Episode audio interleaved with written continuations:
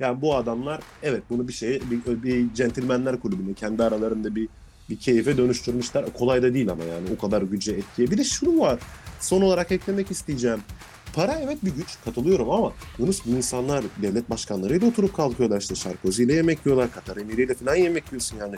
Paranın da ötesinde bir gücü var. Yani bak Sepp Blatter'in adını biliyoruz ama nasıl söyleyeyim o zamanki Belçika Başbakanı'nın ismini bilmiyoruz mesela. Çok da değiştiğini düşünürsek bilmememiz bence Çok doğru. Arkadaşlar merhaba. Tekrar bir aradayız.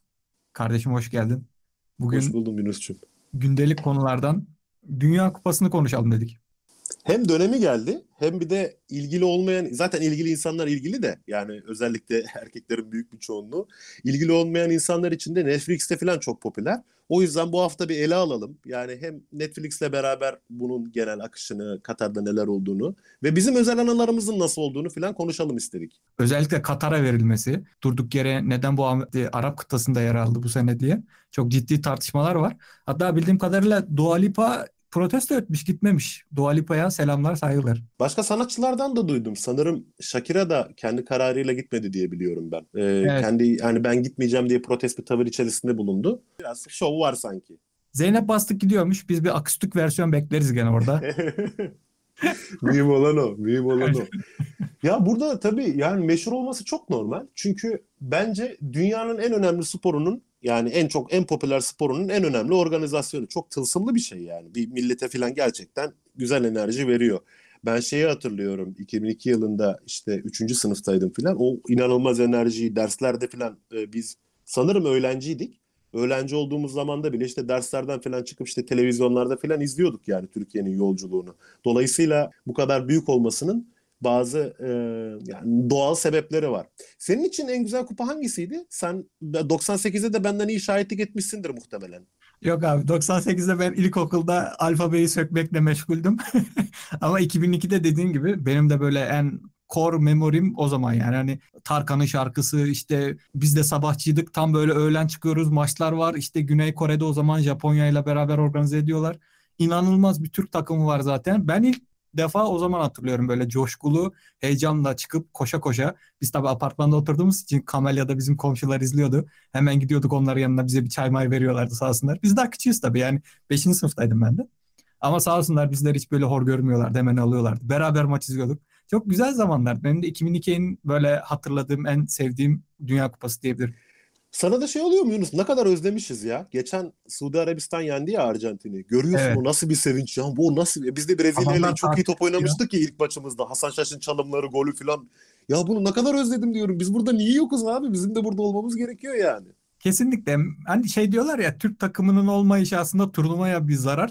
Ben öyle bakıyorum. Gerçekten bizim de bir ruhumuz, bir heyecanımız turnuvaya inanılmaz bir katkı veriyor. Ama dediğin gibi ki ya Japonya'nın yenmesi ve Suudi Arabistan yenmesi benim için şu anda yani büyük flash haber.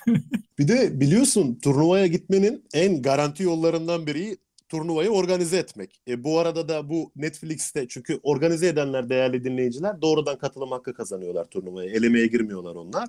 E, Netflix'te de yani şu anda Katar'da bu hakka sahip. E, Netflix'te de şu anda şey çok popüler. Katar bu hakkı nasıl kazandı? Katar neden bu turnuvayı organize ediyor? Bu dizi niye bu kadar tuttu? Güzel mi? Niye bu kadar iyi Yunus? Yani çünkü futbola ilgisi olmayan insanların da çok ilgisini çekti. Katar'la ve FIFA ile alakalı olan belgesel. Ya bu aslında çok 2010-2015 arası çok sıcak bir konu ve tartışılan bir konuydu. Özellikle FIFA'nın yolsuzluklara karışıp para alıp da ülkelerde bu şekilde organizasyon yapmaları bayağı e, olay olmuştu.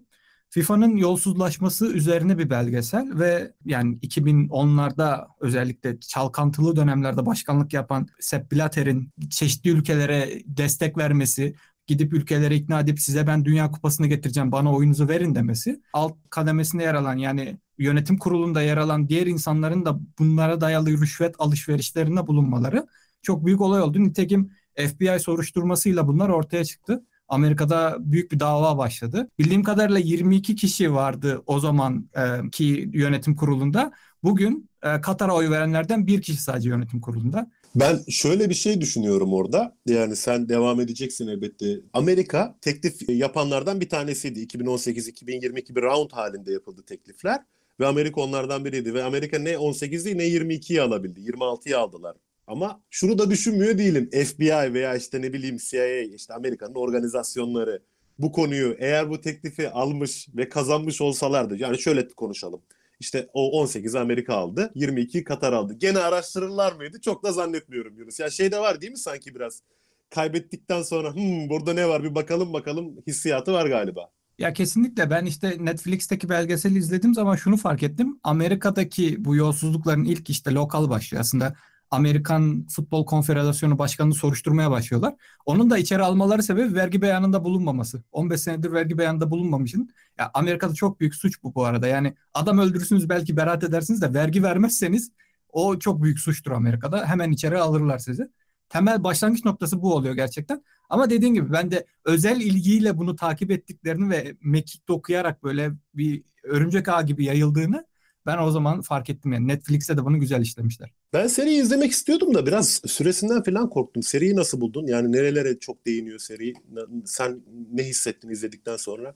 Aslında FIFA'nın en temelinden alıyor. 1930'lardan sonra FIFA'nın bir kar amacı gütmeyen kuruluş olup işte bir standartlar belirleyelim, organizasyonlar düzenleyelim, dünyada futbolu geliştirelim. Çok böyle temel değerler altında buluşup çeşitli organizasyonlar yapıyorlar. Nitekim benim en dikkat ettiğim aslında Sepp Blatter'ın hayatı. 1970'lerden itibaren Sepp Blatter FIFA'ya giriyor ve genel sekreter olarak giriyor.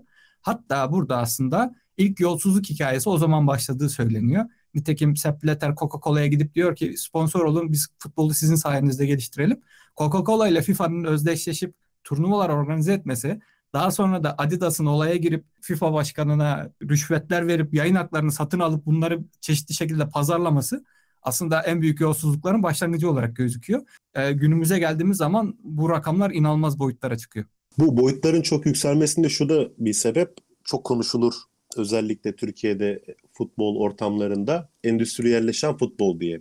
Yani e, 80'lerdeki 90'lardaki futbolla 90'larda bu şeyle başlıyor esasında futbolun futbol ekonomisinin değerinin çok büyümesi.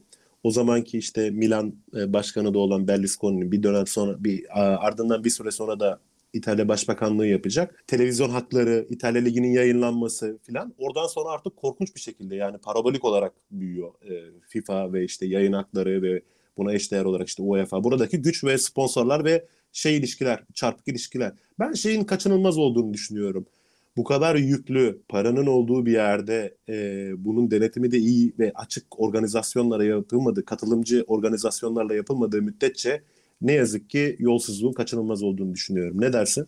Kesinlikle katılıyorum. Hatta ben burada sana şunu sormak isterim. Mesela FIFA'nın etik kurulu var ve bu etik kurulu aslında insanların rüşvet alıp almadığını ya da ne bileyim sponsorluk ilişkilerinin düzgün bir şekilde gelişip gelişmediğini temelde araştırıyorlar. Şimdi mesela ben bir yatırımcı olsam ve sana desem ki sen de Türkiye'nin Futbol Federasyonu Başkanı ol ve FIFA'da yönetim kurulunda ol. Bir tane oy hakkın var Dünya Kupası için. Ben sana desem ki emin 100 bin dolar sana vereyim. Sen de Türk futbolunun gelişmesi için bu parayı ülkende kullan. Sence bu rüşvet mi? Lobicilik de diyorlar ya bazen Amerikalılar buna. Yani şahsi bir menfaatim olmuyorsa belki rüşvet olmayabilir ama benim temelde Netflix'te gördüğüm ve diğer bu etik kurulunda rüşvet olarak adlandırılanlarda gördüğüm evet senin dediğin gibi bir boyut var. Özellikle Afrika ülkelerindeki e, federasyon başkanları için bunu çok yapıyorlar. Ama şunu da gördüm Yunus'cum bu adamlar sadece bu parayı almamışlar. Aynı zamanda mesela evet demişler ki ben bu parayı alacağım ve futbol okulu kuracağım. Ama ne enteresan futbol okullarını damatları, yeğenleri, e, çocukları falan kurmuş. İşte bu zaman rüşvet. Yani eğer çocuğuma falan kurdurmuyorsam o, o, o, o okulu bir şekilde gene tehlikeli, lobicilik diyelim, oyun satın alındı diyelim ama damadım, mamadım, akrabalarım yapıyorsa o futbol okulunda evet bence rüşvet ne yazık. Aslında buna sport wash ya da e, bir şekilde kara para aklama da deniyor. Dediğin doğru. O para farklı amaçlarla verilmiş olabilir ama o parayı nasıl kullandığınız çok günün sonunda önem kazanıyor gerçekten. Tabii. Tabii. Burada hani çok derin tartışmasına girmeyeceğiz ama bazen makyavelist bir şekilde açıklıyorlar işte amaç her şeyi e, meşru, meşru kılar mı? Kılar mı? Yani araç bütün giden araçlar meşru mudur yoksa araçta da meşru olman gerekiyor mu? Böyle tartışmalar var tabii. Ya şeyi de konuşalım Yunus bir çok ufak değinelim senin daha sonra aktaracağın noktalardan önce. Şimdi dünyada ülkelere adil davranman lazım. Yani şey diyemezsin Gabon'a lan Gabon senin ekonomin çok küçük. İşte biz Almanya'yız. Yani benim 10 oyum olsun senin bir oyun olsun diyemezsin. Gabon'u da almak zorundasın bu FIFA etik kurulunda bir Afrika'da ama bu adamların oylarını da çok kolay satın alabiliyorsun. Yani bir Alman Futbol Federasyonu'nun oyununu böyle satın alamazsın. Ama işte bu demokratik kurduğumuz yapılarda böyle açıklarda yaratıyoruz. Biraz bir çelişkisi de var değil mi?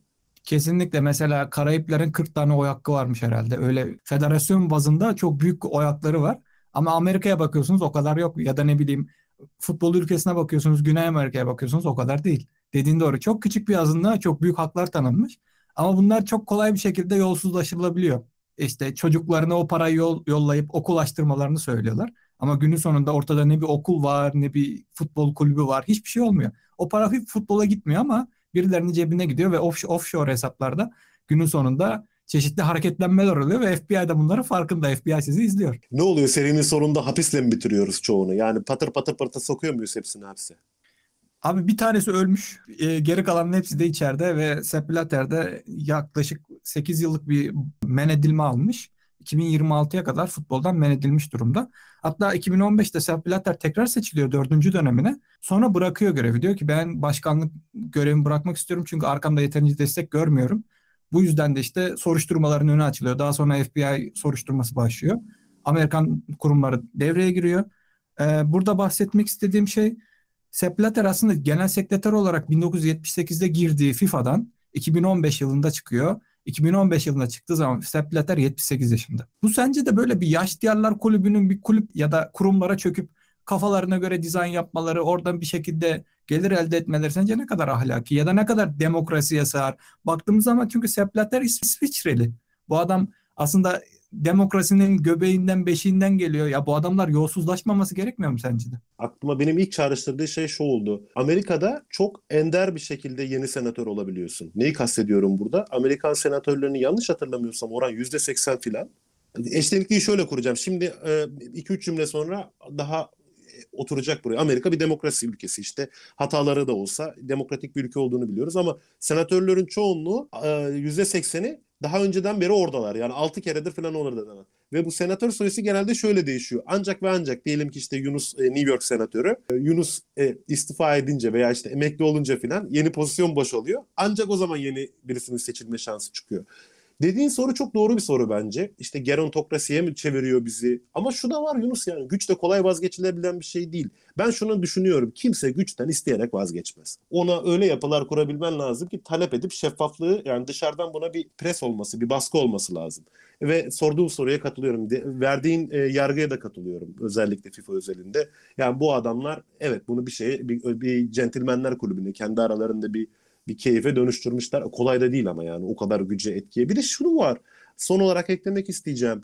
Para evet bir güç katılıyorum ama Yunus bu insanlar devlet başkanlarıyla oturup kalkıyorlar işte Sarkozy ile yemek yiyorlar, Katar emiriyle falan yemek yiyorsun yani. Paranın da ötesinde bir gücü var. Yani bak Sepp Blatter'in adını biliyoruz ama nasıl söyleyeyim o zamanki Belçika Başbakanı'nın ismini bilmiyoruz mesela. Çok da değiştiğini düşünürsek bilmememiz bence Çok doğru. Burada da ben küçük bir noktaya değinip konuyu değiştirmek istiyorum aslında. Bence yeterince FIFA'nın tarihine girdik. Merak edenler mutlaka FIFA'nın belgeseline baksın. Çok da spoiler vermek istemiyorum burada. Abi mesela Sepp Blatter diyor ki benim altında çalışan ya da yönetim kurulunda yer alan üyelerin yolsuzluk yapması benim sorunum değil diyor günün sonunda. O adamlar istediği naneyi yiyebilir ama ben yönetici olarak onları denetlemek zorunda değilim. Sence bu yolsuzluğun özü değil mi? Yani bir yolsuzluk yaparken arkadaşının yolsuzluk yaptığını bile bile susmak sence de yolsuzluğa bir katkı değil mi? Bir ölçüde katılıyorum. Arkadaş da belki şey diyebilirsin. Yatay ilişki kurduğun insanlara sorumluluğun olmayabilir. Ama Sepp Blatter gibi dikey ilişki kurduğun insanlar da bence kesinlikle sorumluluğun var. O zaman o zaman şey de yapsın abi yani senin e, FIFA'nın kapısındaki bekçiden ne farkı var? Yani hani ay ben bilmiyordum bu adamlar da orada çalışıyorlar. E, bekçi olsaydın abi aynı maaşı alsaydın aynı yani Katar emiriyle takılamıyor olsaydın mesela. Ama güzel bir sorusun bence. Ya ben şey korkunç buluyorum Yunus. Senin konunu da çok dağıtmak istemiyorum ama yani elimde yetki olsun, ayrıcalık olsun, işte özel haklarım olsun, korumalarım olsun, özel pasaportum olsun. E ondan sonra hiç sorumluluğum olmasın. Yani örümcek adamda da vardı ya hatırlıyor musun? Yani bu güçler güç sorumlulukla beraber geliyor yani. Bunu bunu kabul etmeden olmuyor bu ya.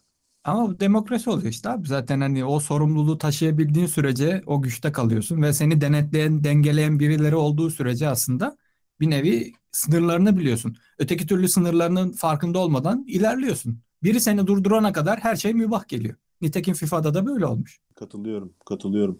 Ya bir de son olarak sen gene doktoruna geçmeden şeyi söyleyeceğim. Bu bize esasında şeyi gösteriyor. Sen çok güzel bir noktaya parmak bastın ya Sepp Blatter'in İsviçreli olması ve genelde FIFA'daki etkin pozisyonların demokratik addettiğimiz ülkelerden. Ya demokrasinin ne kadar korunmaya muhtaç bir şey olduğunu görüyoruz aslında. Demokrasi şey değil yani. İngiltere bile olsan, İsviçre bile olsan veya İsviçreli bile olsan tamam kuralları koyduk işte 20 senedir güzel işliyor ee, şey yapalım aktif olmasak da olur.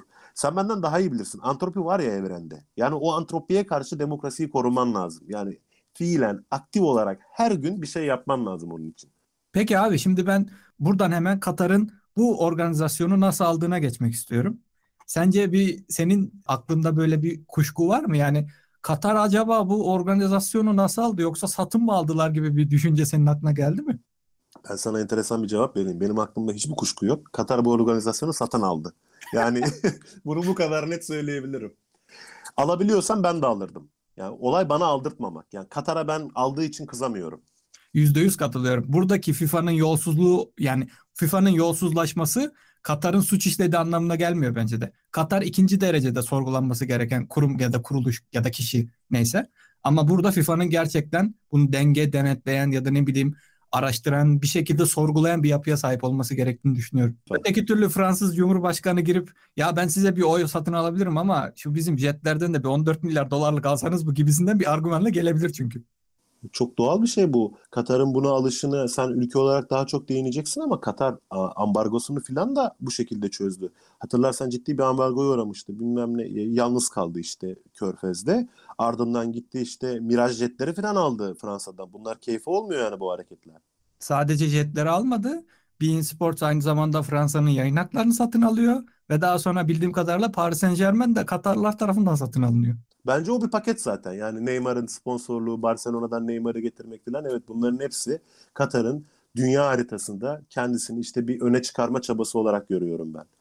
Peki Yunus sence bunlar bunu bu kadar rüşvet vererek yaptılar. Peki ne kadar bütçelerden bahsediyoruz? Katar buna ne kadar para harcamaya çalıştı? Yani ne, neye mal oldu Katar'a bu? Benim bildiğim kadarıyla ve internette gördüğüm kadarıyla abi ilk başvurduklarında 12 statları var ve 8 stat daha yapmaya mahirler ya da bunu mali olarak gösterebiliyorlar. Ama şöyle bir sorun var. Katar küçük bir yer aslında. Çok büyük bir ülkeden bahsetmiyoruz. Mesela finalin oynanacağı şehri yeniden yapmışlar. Şehrin geçmişi 20 senelik. Ve üzerindeki stadı da konteynerlardan yapmışlar. Daha sonra Tunus'a hediye edecekler herhalde. Ama baktığımız zaman 250 milyar dolardan bahsediyoruz. Bu inanılmaz bir para.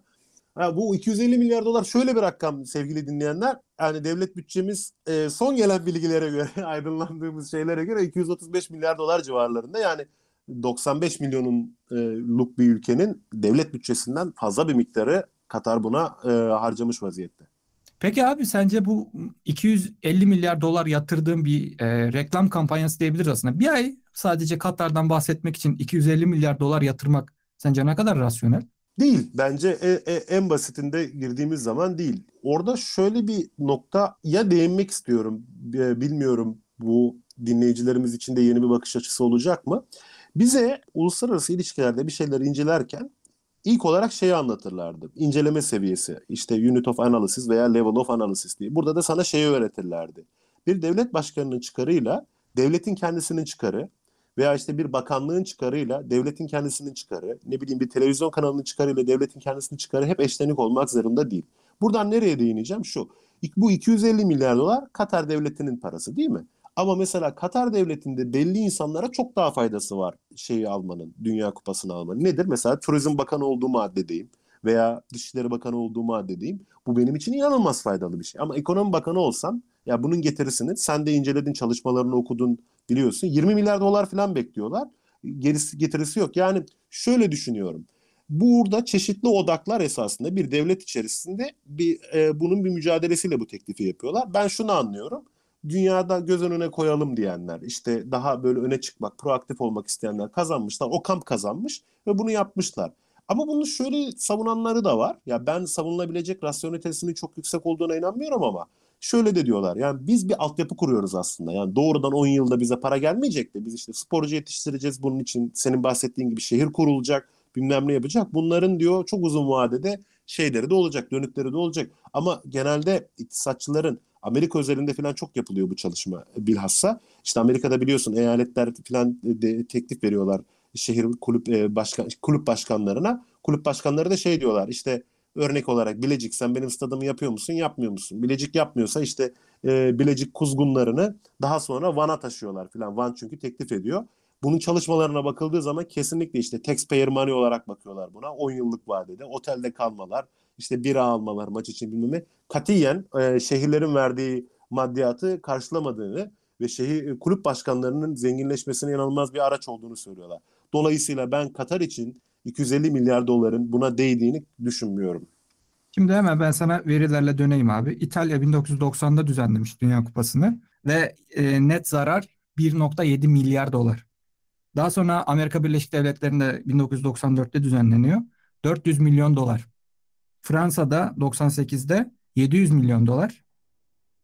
Japonya ve Güney Kore'de 2002'de 4.8 milyar dolar.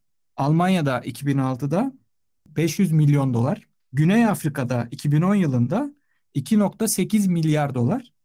Brezilya'da 2014'te 2.8 milyar dolar ve son olarak bir tek kar eden Rusya var abi. Rusya'da 240 milyon dolar kar ediyor. Bu Rusya'nın rakamlarına ne kadar güveniriz güvenemeyiz bilemiyorum ama bunların şu kadar ciddi maliyetleri var. Konuyu daha başka zamanlarda da ele alırız. Ee, Güney Afrika'da ve Brezilya'da e, hükümetlerin değişmesinde ve hükümetlerde belli en azından yani Güney Afrika'da hükümet değişmese bile hükümetteki pozisyonlar değişti birkaç bakanın yöneticilerin ciddi bedelleri oldu. Yani halk e, tepki de gösterdi buna. Bu çok inanılmaz yatırımlar bunlar. E, bu çalışmayı da söyle dinleyicilerimiz faydalanmak istiyorlarsa ona da bakabilsinler. Başlığını bilebiliyor muyuz? Ee, bu The Economist'te e, yayınlanan bir araştırma ve bugün yayınlanan bir araştırma aslında futbol organizasyonlarının getirisinin ne kadar olduğuna bakıyorlar. Çok enteresan. tabii ki e, Dünya Kupası'na bakıyor ama Bir de çok güzel bir noktaya giriştin Yunus'cum. Ee, 90'da bunu organize ederken bu kadar büyük bir şey yapmak zorunda değilsin. Ne bileyim bu kadar çok basın mensubu gelmiyor. Sen bu kadar çok harcama yapıp ne bileyim kendi bu kadar şaşalı göstermek zorunda değilsin. Şimdi artan maliyetlerde evet bir enflasyonun da payı var. Aynı zamanda şeyin de payı var. Yani bu e, organizasyonun çapının çok büyümesinin de payı var. çalışma dediğim gibi The Economist'te biz hatta kaynaklar kısmına da ben eklerim bunu. Dinleyicilerimiz oradan bakabilirler. Ben de faydalanırım. Peki Yunus'cum sence meşru kılıyor mu? Sence bu buna değecek bir yatırım mı? Ben yani ülke olsam ve 220 milyar ya da 250 milyar dolar bir yere yatıracak olsam eğitimime yatırırım, teknolojime yatırırım. Hadi bir de hızlı trenlere yatırırım. Ben çünkü tren seviyorum. Malum İngiltere'deyiz. Ben her yere trenle gitmeye alış alışkanlık edindim. Ben aslında böyle bakıyorum. Biraz benimki cost efektif yaklaşım. Yani performansa dayalı bakıyorum ben. Belki de mühendis olduğum için böyle bakıyorum. Ama ben kesinlikle bu paranın o bir aylık işte popüler olup ünlü sanatçıların gelip Beckham gelsin ona da 170 milyon dolar verelim bizim işte World Cup'ın yüzü olsun. Çok böyle parayı savurmak geliyor. İnanılmaz böyle vicdani azap duyuyorum. Yani ben gece uyuyamazdım herhalde. Bir de şu var e, dinleyenler merak ederlerse diye söyleyelim biz kendi devlet bütçemizle kıyasladık. 250 milyar dolar Katar'ın da GDP'si yani gayri safi milli hasılası bir yıllık. Yani bütün ekonomik e, ürettiği değer Katar'ın bir yıl içerisinde. Yani Ama bir yılını tamamen buna adamış oluyorlar. Yani şuna denk geliyor 10 yıllık bir projede Katar e, ülke gayri safi milli hasılasının %10'unu her yıl buna harcamış. İnanılmaz bir yatırım. Aslında Futbol Federasyonu değil de sanki şeyh organize ediyormuş gibi geliyor bana. Tabii. Ya da emir orada- daha doğru. Orada şu da var. Kendi kişisel gururu da sayabiliyor bu insanlar bunu. Yine işte demin bahsettiğim o level of analysis hikayesi ya. Onun çıkarı için bunun yapılması lazım. Müthiş bir prestij.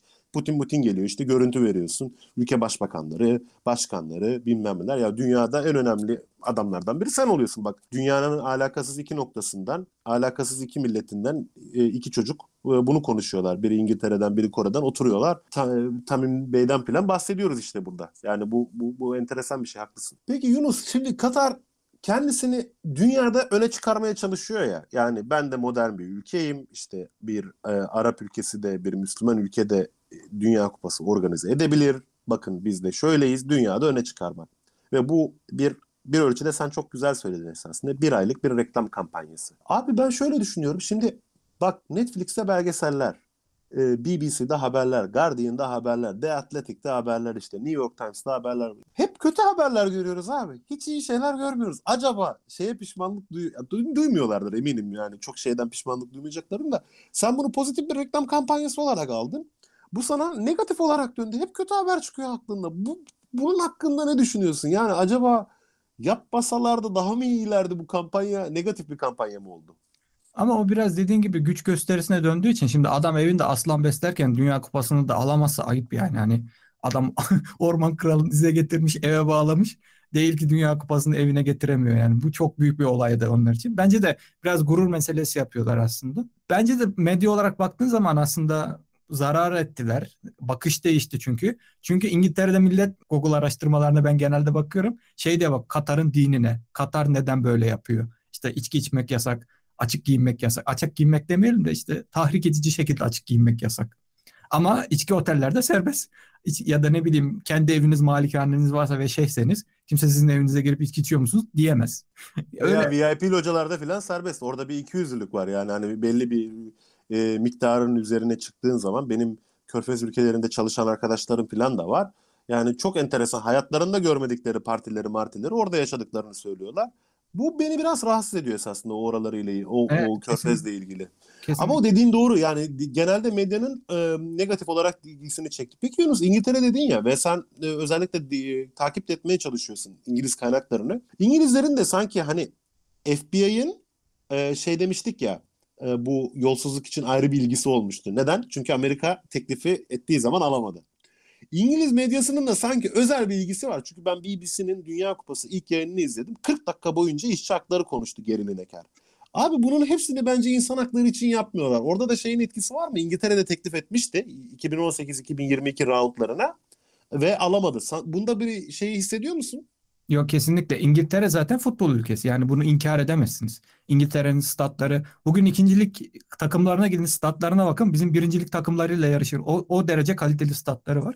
Ve altyapı sorunlarını çözmüş. Baktığımız zaman her yerde havalimanı var. Bir saat uzaklıkta işte birbirlerine metro ile ya da trenle birbirlerini bağlamışlar. Ulaşım sıkıntısı yok.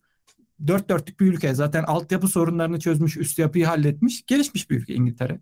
Aslında İngiltere'de bir futbol bir kültür. Bira içmek ya da ne bileyim çıkartıp poposunu göstermek onlara göre komik bir şey ama Doğu toplumunda bu çok ayıp bir şey. Yani bunu yapamazsınız kolay kolay. Belki de Katarlılar bu yüzden de rahatsız aslında. İngilizlerin, İngiliz medyasının şahsi ilgisinde tamam yani sen hak ettiğini düşünebilirsin. Sen de tesisler olabilir. Ama acaba bu insan hakları vurgusunu kaybetmemiş olsaydın veya roundlardan birini sen almış birini Katar almış olsaydı gene yapacak mıydın? Zannetmiyorum. Yani burada evet insan hakları çok önemli. Ee, Katar'da belli konularda aklıma gelmeyecek şeyler yani benim kabul etmek istemeyeceğim şeyler oluyor. Çok önemli. Ama sizin de ilginiz gerçekten bu değerlerin özüne yönelik mi yoksa Katar'ı hazır yakalamışken dövmeye yönelik mi? Onu tam olarak bilemiyorum. Yok kesinlikle öyle. İngiltere hak ettiğini düşünüyor bu arada. Yani İngiltere kesinlikle Dünya Kupası'nı almalıydı gözüyle bakıyorlar medyada özellikle. Ama dediğin gibi bir ikiyüzlülük var. Çünkü FIFA'daki mesela bu yolsuzluk hikayeleri 2015'te çıkıyor. E bunun baktığımız zaman 1970'lere kadar dayandırabiliyoruz. O zaman neredeydiniz? Neden o zaman bakmadınız? Ya da ne, neden o zaman sorgulamadınız? Kimse oralara girmiyor. Ne zaman ki işin ucu kendilerine dokunuyor. Aa burada bir şey var demokrasiye aykırı gibi böyle bir havalara giriyorlar ama ben orada da Batı'nın iki yüzlü olduğunu düşünüyorum. Ya bu Katar'dan çok daha hak etmeyen ülkeler geçmişte bunu aldılar. Arjantin'de filan direkt e, diktatör ülkeye verdiler. Yani o arada Arjantin'de askeri diktatörlük vardı. Korkunç hikayeler anlatılıyor. Yani maçlar oynanmadan stadyumlarda işte işkenceler yapılıp oradaki eğlencelerin falan tutulduğu statlarda insanlara maç oynattılar. Dolayısıyla sen güzel bir FIFA tarihi geçtin ya bize. FIFA hiçbir zaman temiz değildi ve şey de çok e, safiyane olur bu kadar paranın gücün sembolikliğin biriktiği bir yerde de bunun e, temiz olmasını beklemek zor olur. Peki Yunus'cum sen sanırım birkaç araştırma da yaptın. Bu insan hakları konusuna falan nasıl yorumda bulunmak istersin? Ne oldu tam olarak? Neden böyle bir sistem var? Neden bu kadar açık olmuş eleştiriye bu e, Dünya Kupası'na giden süreç?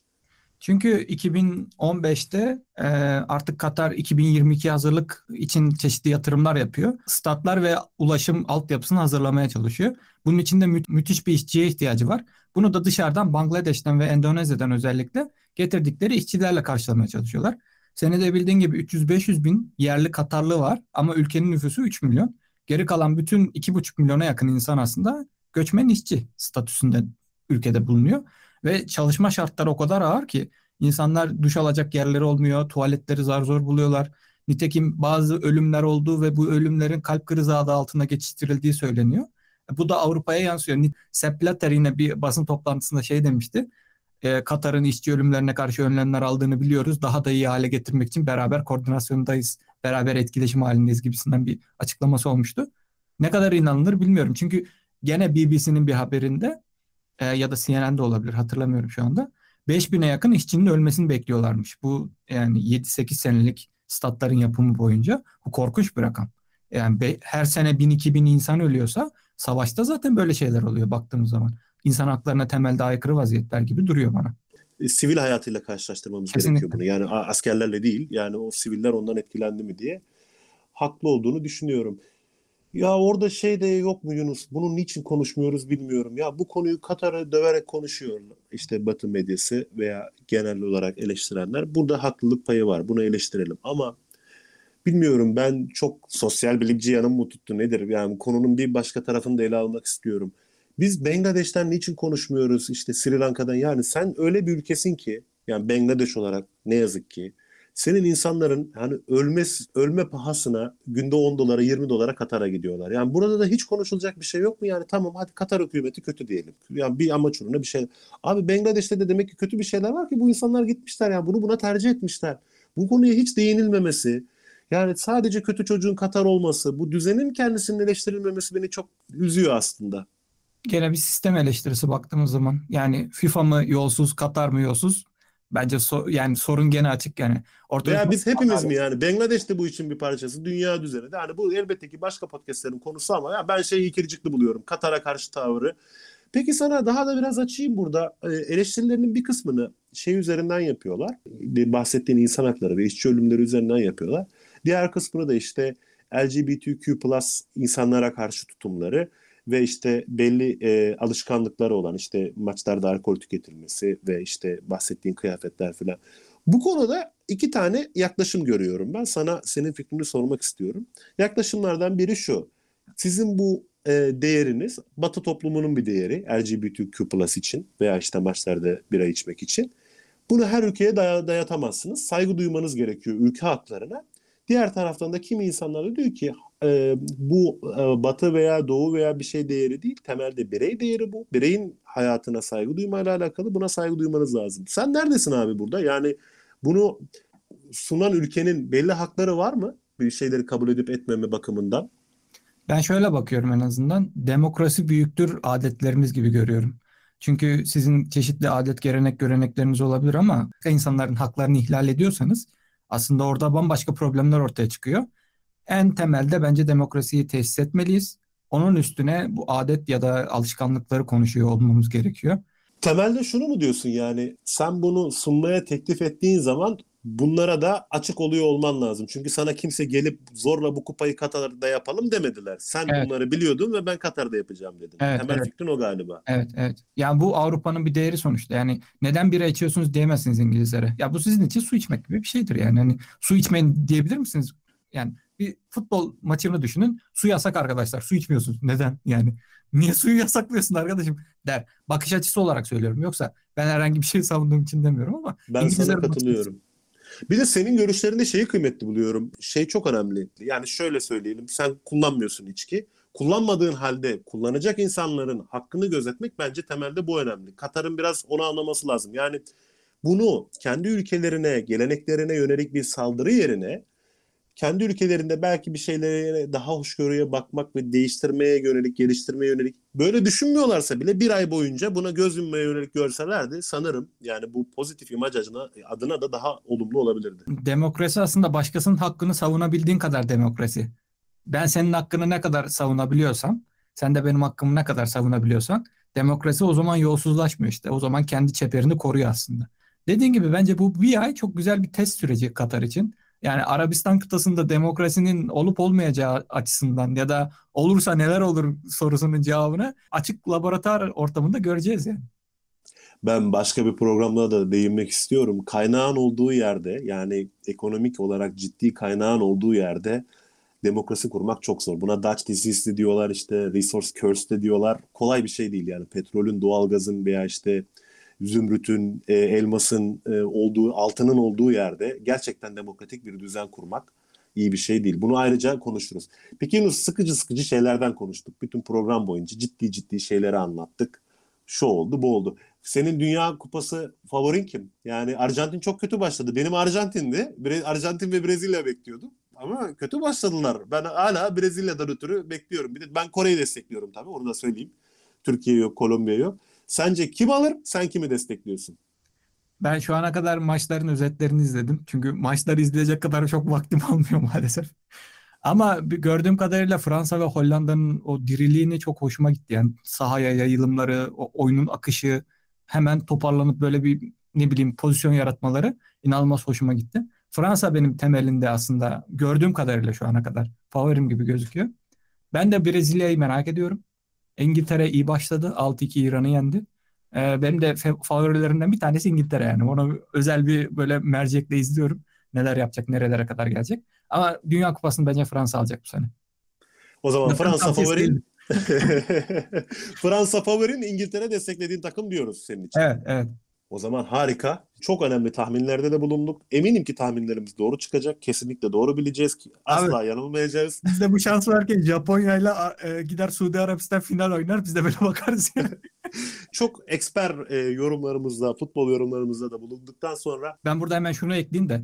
Umarım günün birinde Türkiye'de Dünya Kupası'na ev sahipliği yapar ve biz de bunu canlı izleme fırsatını elde ederiz. Bu çünkü ülkeler için büyük bir fırsat. Ama bunun altyapısı ve üst yapısı güzel bir şekilde ülkemizde de oturur.